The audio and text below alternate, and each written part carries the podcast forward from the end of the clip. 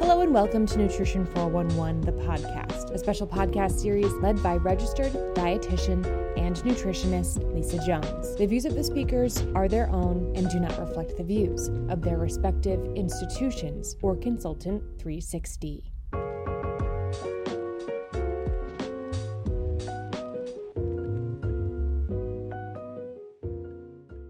Hello and welcome to Nutrition 411 the podcasts are we communicate the information that you need to know now about the science, psychology, and strategies behind the practice of dietetics. Today's podcast is part of a series of short episodes on food access, featuring a Q&A with Nicole Rodriguez. It is my honor today to have Nicole here. Nicole is an award-winning dietitian nutritionist based in the New York metro area in addition to serving a diverse clientele via her telehealth based practice, she is also the co founder of Step by Step, a weight loss and physical activity program. Nicole is passionate about empowering individuals to feel good about the abundance of food choices at their fingertips and utilizes her co hosting duties on the Food Bullying podcast to do just that. While Nicole loves working one on one with clients towards their health goals, she also helps spread the word about food via her brand partnership, which have included American Dairy Northeast, the New York Beef Council, Bush Brothers and Company, General Mills, Wish Farms, California Leafy Greens, and Bayer Crop Science. Last episode, we talked about, we took a deep dive into evidence based practice and we talked how, about how food access solutions can then address food insecurity and improve nutrition in these vulnerable populations. Nicole, if you had to sum up our last conversation in one or two sentences, what do you think would be the key way, key takeaways from the last episode? We're talking about how we can leverage the term plant based and hopefully increase produce consumption and not just in certain populations, but hopefully in populations that need that increase most. And part of that conversation, Lisa, is really meeting people where they're at and trying to be pencils instead of erasers, trying to come from a place of yes and instead of a place of no, you can't. Yes, I love the pencils instead of erasers and yes and. So, yes and to talking about debates in dietetics today, Nicole. Oh, good times. Let's let's get into it. yes. My first topic or question I should say is we're again we're talking about food access in this episode, but we want to unravel the complexities and debates surrounding equitable nutrition opportunities. So, Nicole, what would you say would be the key factors and controversies in addressing food insecurity? And I'm sure there are so many, but what is on the top of Nicole's list? Oh gosh, I, I would have to say in this year where we are at top very top of my list is separating food and morality. I think that's a really, really great place to start. If we're going to erase stigma around food, if we're going to make people feel better about the choices that they actually have, instead of idealizing ideas of access, right? Because we have to meet people where they are in this current time, as opposed to where things could potentially be for everyone in the future. Yes. And and I want to bring your attention to you recently did I guess it was a challenge that you gave yourself on social media with McDonald's. And there's kind of a stigma and you can talk about this more than I can but there's a stigma around okay somebody shouldn't eat fast food at all. And you did this challenge. So I think this would be appropriate to kind of talk about since we're talking about key topics and debates in dietetics this is one what are your thoughts on that? Yes, that's exactly where my mind was headed, Lisa. So, a, a, few months ago, I had the opportunity to hear JC Lippold speak, and he's a fantastic fitness instructor. He gives free classes in the, I believe it's the Minneapolis area, but he is really all about this concept of derailing shame. And he's really passionate about it because again we have this data that shows when people feel badly about themselves they don't feel like they're enough it can really have an even worse impact on their overall health and nutrition being part of that. So just kind of like setting the stage there. I've always wanted to do a challenge of just eating mcdonald's and there was another gentleman who did a hundred i believe a hundred days of only mcdonald's this year lost a significant amount of weight and I said, you know what? I think this is my time. And I set some parameters around it because also when we're talking about access, Lisa, economics are a part of that conversation, obviously. So, what I did is I challenged myself to go to McDonald's every day and be able to spend $5. I basically ate all my other meals as normal, but uh, I did take a lipid panel before the challenge and after the challenge. So I would be able to measure something. I would be able to measure if there was any impact on my health. As you could imagine, Lisa, I did get a lot of pushback because is it really common for a dietitian to be out there eating McDonald's, eating it proudly, showcasing it every day, day in, day out for 30 days. I suppose not, I suppose not very common.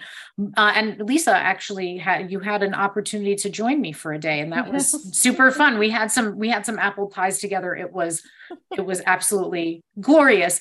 So I did it for a couple of reasons. And one, fast food is the reality for a lot of people. And I think this goes across the economic strata, right? You might be in one of the situations we discussed in our first episode where you live in a single room occupancy home of sorts where you don't have access to cook for yourself. You might be someone who is constantly running between different jobs that don't allow you to cook for oneself. You might be middle to upper level income and simply be carting your children around to various activities in the evening and fast food is just the reality. So i think if we kind of view it more as one of the blessings of society as opposed to it's this horrible thing i think we can all have a different attitude about it.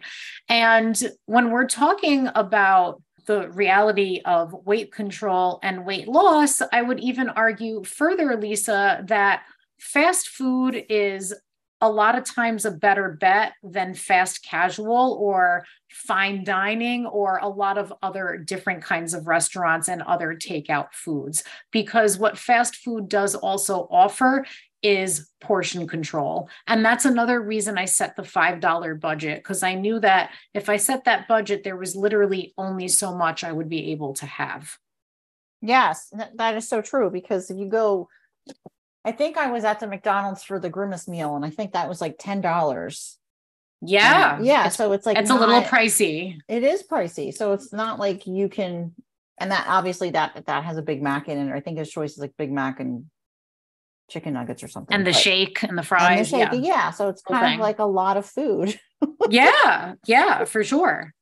But I'm glad that you brought in somebody that's that has like a food access issue because that's because a lot of times what will happen is people will say, oh, well, they're they're eating fast food. And instead of spending money on fast food, they should spend money on something else.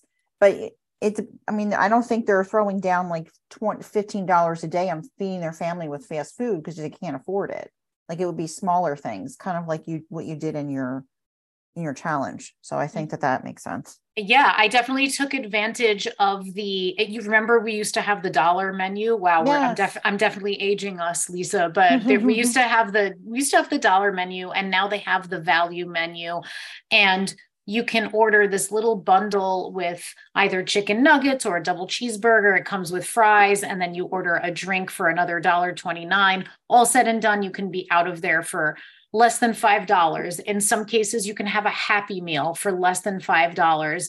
And what was great was throughout the challenge, even though I got pushback, I got so many more messages of from dietitians and other people alike saying, wow, I had been feeling bad about this Thank you for putting it out there. I had been wanting a cheeseburger and just hadn't had one for some reason. I enjoyed one today for the first time in so long. And other longer, more thoughtful messages of people who had been in an airport and went and ordered something else and by time it was all said and done it was so expensive and too much food and i should have just had the happy meal and really the uh the list kind of goes on there yes and i and i think that really speaks to kind of what we're talking about here and that is the equitable nutrition opportunities because that's food yes. access to all everybody yes. and then that's you have the convenience of the portion control it's just a matter of and then that goes back to the first episode that we talked about meet people where they are. So if somebody's coming in and there's there's somebody that's yes, they have a food access problem, but there's somebody that currently goes to uses fast food places as some places that they eat, meet them where they're at. Okay, how can we then work with you to continue to do what you like to do and add additional things to make your lifestyle healthier? It's really a great equalizer in a lot of ways. And I, I will say, you know, from personal recent experience with patients, I do have patients that are in some of these situations. And I had a patient in a very uh, aggressive weight loss goal situation. And she had shared with me that she really likes, in particular, she really likes Popeyes. So we took time, we looked at the menu together online, and we made some really nice compromises as to how she could still fit that. Because this is, again, this is someone between two jobs doing an internship, her own mental health patient load as part of her internship like girl is busy right? So we went and we looked and and she's she's in the bronx. So i know roughly what she has access to in her exact neighborhood. And we looked at that popeyes menu and made the compromise of hey maybe you're not getting an extra side and a lemonade. Let's just and let speaking of like where you start with someone it's not always well, now you just get the kids' meal. Work incrementally with people. Maybe it's a switch from a sugar sweetened beverage to water, or maybe it's, hey, I'm giving you the choice between the sugar sweetened beverage and the biscuit, but we're not doing biscuit, fries, chicken, and the beverage. So recognizing where people have access, what they have access to, but also recognizing that for a lot of people, maybe this eating pattern is the norm and you need to be really sensitive about changing it. Yes. I love that advice. And and thank you so much for sharing your example and your challenge with us today. I think it's helpful for people to hear and then they can all check out your social media and kind of revisit that. I think you have a, a roundup on there or something, right? Like the 30 days. I do. Yes. Thank right, you, Lisa. Great. Yeah, thank you. For more nutrition content, visit consultant360.com.